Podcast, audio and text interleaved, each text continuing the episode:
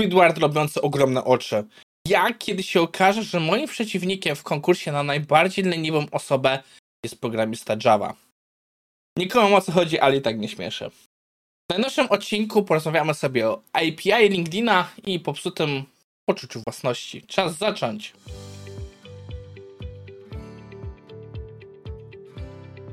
Cześć, nazywam się Maciej Wyrodek, a to jest IT Morning na 3 października 2023. I IT Morning to jest zbiór ciekawych artykułów ze świata IT, które mają pomóc w waszym codziennym rozwoju przy kawie i herbacie. Ale zanim do tego dojdziemy, się pochwalę, kupiłem sobie plecak. I może się wam wydawać głupie, że się chwalę plecakiem, ale kurczę, nie wiem co jest grane. Szukałem plecaka, który by mi pasował jakieś dobre parę miesięcy.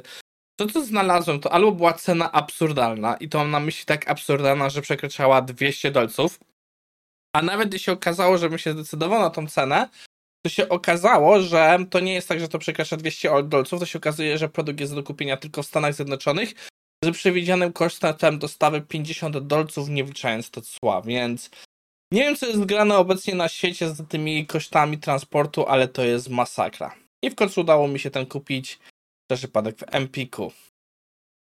Nie będę pokazywał jaka firma, bo to nie jest reklama. Po prostu chciałem marudzić na cenę plecaków. Anyway, przechodzimy do pierwszego materiału.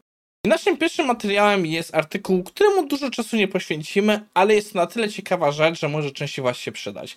Jak wiecie, ja mam część moich procesów wykorzystywanych z IT Mornings automatyzowanych i od czasu do czasu rozglądam się, co jeszcze mogę usprawnić. I w ten sposób trafiłem właśnie na artykuł Josefa Guadagno, e, który przechodzi przez to, jak z C-Sharpem można zrobić sobie właśnie narzędzie do, do współpracy z LinkedIn API, żeby samo u nas postowało nasze informacje, że mamy artykuł na blogu, że mamy na przykład jakieś nowe wideo i tak dalej. Pomysł mi się bardzo podoba. E, artykuł jest napisany bardzo przejrzyście, że bardzo dobrze nas przeprowadza przez najważniejsze funkcjonalności tego API.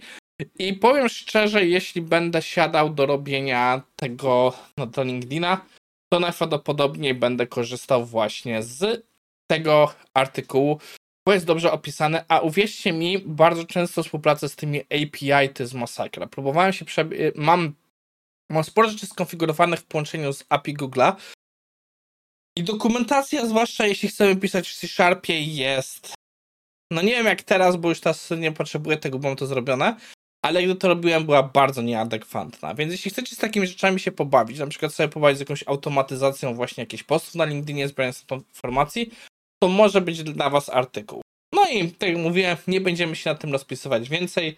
Przechodzimy do naszego następnego artykułu, który jest poświęcony tematowi sześciu archetypów dotyczącego e, poprzutego poczucia własności, czy znaczy odpowiedzialności za temat.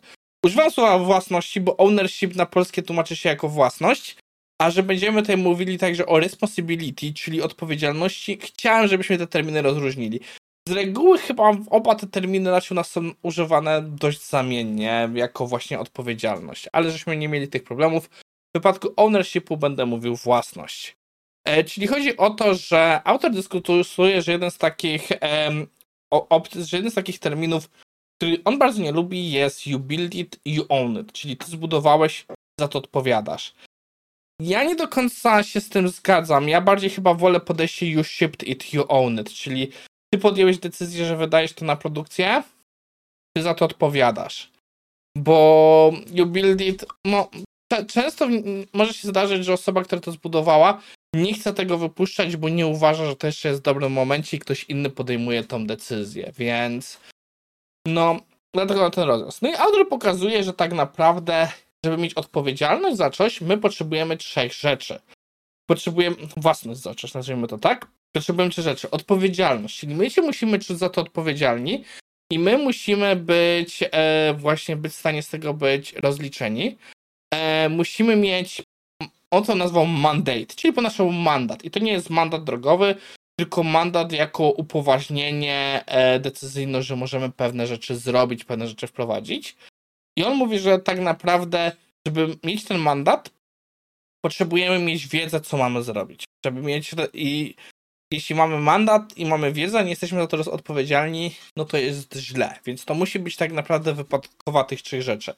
żeby być też odpowiedzialnym, żeby być czegoś ownerem, żeby mieć coś własność, to musimy mieć odpowiedzialność, wiedzę i właśnie ten mandat. E, I autor następnie przechodzi przez sześć archetypów, gdzie widzi różne takie zachwiane sytuacje, gdzie mają one dość ciekawe e, nazwy. Na przykład nazywa, jeśli mamy tylko mandat, czyli my mamy możliwość prowadzenia zmian, ale ani jesteśmy za nie odpowiedzialni, ani nie mamy wiedzy, to że jesteśmy po prostu małpą z bronią, która wymusza swoje decyzje. Bardzo mi się podoba ta nazwa i myślę, że ona bardzo pięknie pokazuje sytuację. Autor tutaj bardzo dużo mówi o tym, że uważa na ego. Druga sytuacja, którą myślę, że jest bardziej popularna, jak tak patrzę po różnych firmach, jest tak zwany, no po prostu typowy żołnierz. E, mamy odpowiedzialność, mamy wiedzę, ale tak naprawdę nie mamy za bardzo wpływu, jak, żeby cokolwiek zmienić. I to jest bardzo nieprzyjemna sytuacja, ale myślę, że bardzo częsta. I autor przechodzi przez tych różnych pozycji więcej. Mi jeszcze osobiście spodobało się określenie. E, chwileczkę, gdzie to było? O, tak, teenager. Że w sytuacji, gdzie jesteśmy pewne rzeczy, z, z, jesteśmy w stanie zmienić pewne rzeczy i mamy do tego wiedzę, ale nie ponosimy za to odpowiedzialności, to tak naprawdę jesteśmy takim nastolatkiem, który może te rzeczy zmieniać, ale tak naprawdę nie, nie czuje jeszcze się za to odpowiedzialny i tak naprawdę to nigdy nie jest jego odpowiedzialność i się z tym nie liczy.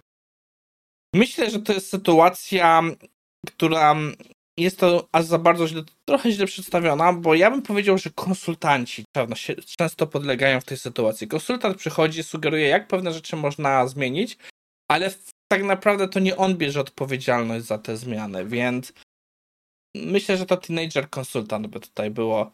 Eee, no i jeszcze przedstawił autor sytuacji, którą nazwał gambler, czyli po prostu hazardzista. Czyli mamy możliwość zmiany, mamy odpowiedzialność, ale nie mamy no, e, how to.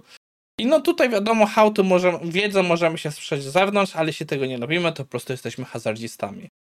No i w sumie to tyle. Więcej nie mam w dzisiejszym odcinku do powiedzenia, więc po pierwsze, jeśli chcecie popracować z API LinkedIna, to jest fajny artykuł pokazujący, jak to zrobić w C-Sharpie.